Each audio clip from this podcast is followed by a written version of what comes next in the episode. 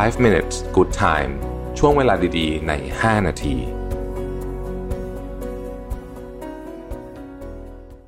สวัสดีครับ วันนี้เอาบทความจาก Catherine Towson นะฮะ ชื่อว่า Four Underrated Ways Top Performer Transform Meeting Discussion by Understanding Group Dynamics นะฮะ ในการประชุมเนี่ยนะ เราก็ค่อนข้างจะพอทราบกันอยู่แล้วแหละว่า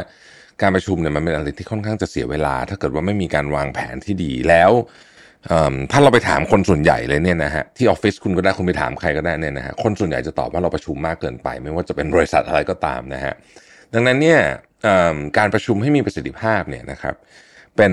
เรื่องที่สำคัญมากวันนี้จะเอาสี่วิธีที่อาจจะเป็นในในในในในแนวทางของคนที่ต้องบอกว่าช่างสังเกตเราไปใช้อาจจะดีมาก เออนะครับ ข้อที่หนึ่งเนี่ยเขาบอกว่าให้คอยดูว่าอะไรที่คนอื่นไม่ได้ทำ นะฮะอ่าแปลว่าอะไรนะฮะคือเขาบอกว่าเวลาเราประชุมเนี่ยสิ่งที่เราควรจะต้อง คือถ้าเราเป็นคนดูแลเรื่องการประชุมเนี่ยนะสิ่งที่เราควรจะต้องสังเกตขึ้นหนึ่งพลังงานในห้องตอนนั้นเป็นยังไงนะฮะมันเป็นพลังงานบวกพลังงานลบ คนที่อยู่ในห้องตอนนั้นเนี่ยอยู่ในอยู่ในโหมดของการแชร์ริ่งหรือเปล่านะครับภาษากายรีแลกซ์ไหมหรือว่าตึงเครียดนะฮะเวลาเราอ่านพวกเนี้ยนะฮะเวลาเราอ่านพวกเนี้ยมันเหมือนคล้ายๆกับเวลา เวลาเราไปหาหมอแล้วเขาสังเกตอาการเราพอเราเริ่มเห็นพวกนี้ปุ๊บเนี่ยนะฮะเราปรับดินามิกให้มันอยู่ในในถ้าถ้ามันไม่ดีปรับให้มันอยู่ในในในในวิธีที่ดี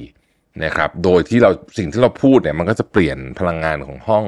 เปลี่ยนดินามิกของห้องได้ เพราะฉะนั้นมูดและอารมณ์ของห้องเนี่ยสำคัญมาก ผมชอบข้อนี้นะ เพราะว่าหลายครั้งเนี่ยบางทีเนี่ยเออบางวันนะ คนประชุมก็คนเดิม เรื่องประชุมก็ไม่ได้แตกต่างอะไรจากอาทิตย์ที่แล้วมาก แต่พอ energy หรือว่า หรือว่า mood มันไม่ดีเนี่ยนะฮะเออ ผลการประชุมมันไม่ค่อยได้เรื่องเท่าไหร่ ข้อที่สองเขาบอกว่า neutralize bad apples นะฮะ bad apples ก็คือพวกเรียกว่าอะไรเดียวภาษาอังกฤษคือ jerks นะฮะพวกเวนใช้คำนี้แล้วกันนะพวกเวนนะฮะเราต้องรีบจัดการพวกนี้ให้เร็วครับนะพวกนี้จะชอบ ขัดจังหวะคนเปลี่ยนเรื่องคุยพาออกนอกท็อปิกนะฮะต้องจัดการให้ได้เด็ดขาด เพราะว่าถ้าปล่อยพวกนี้ไว้นานเนี่ยคนอื่นจะเสียกำลังใจ ข้อที่สามนะครับออลองสังเกตดูว่าใครที่ไม่เคยพูดหรือพูดน้อยมากๆนะฮะพูดน้อยมากๆเนี่ยหาวิธีการนะครับในการที่จะดึงเขาเข้ามาอยู่ในบทสนทนาด้วยให้ได้ จริง ๆ ถามง่าย ๆ ก็ได้ครับว่าอ้าวคุณกรกฎเรื่องนี้คุณคิดยังไงบ้าง แค่นี้คือจริง ๆ ก็ ไม่ได้มีอะไรมากมายครั้งแรกเขาก็อาจจะไม่พูดอะไรนะครับเพราะว่าเขาก็อาจจะไม่ค่อยถนัดเท่าไหร่แต่ว่าทำไปทำมาเนี่ยมันก็จะค่อยๆดีขึ้นนะครับ ข้อที่สี่เนี่ยเขาเรียกว่าเป็นการ change nature อ่อของ conversation นะฮะให้ดู pattern นะครับดูให้ดู pattern ถ้าตอนนี้ทุกคนดูไม่เห็นด้วยกันไปหมดเลยนะฮะไม่เห็นด้วยกันไปหมดเลยเนี่ยถ้า pattern เป็นแบบนี้เนี่ยนะฮะสิ่งที่เราควรทำคือหาจุดร่วมอะไรก็ได้หนึ่งอันนะหาจุดร่วมมันก็ได้หนึ่งอัน เอาตรงนั้นก่อน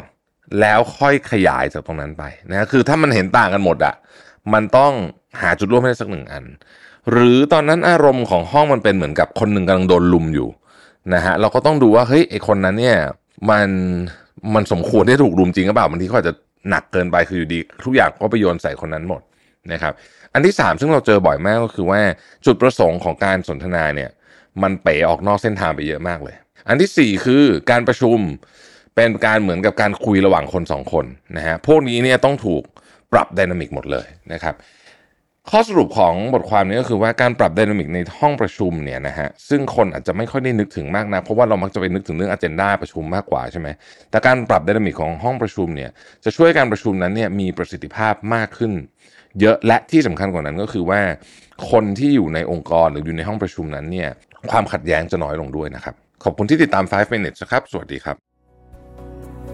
5 minutes good time ช่วงเวลาดีๆ ใน 5 นาที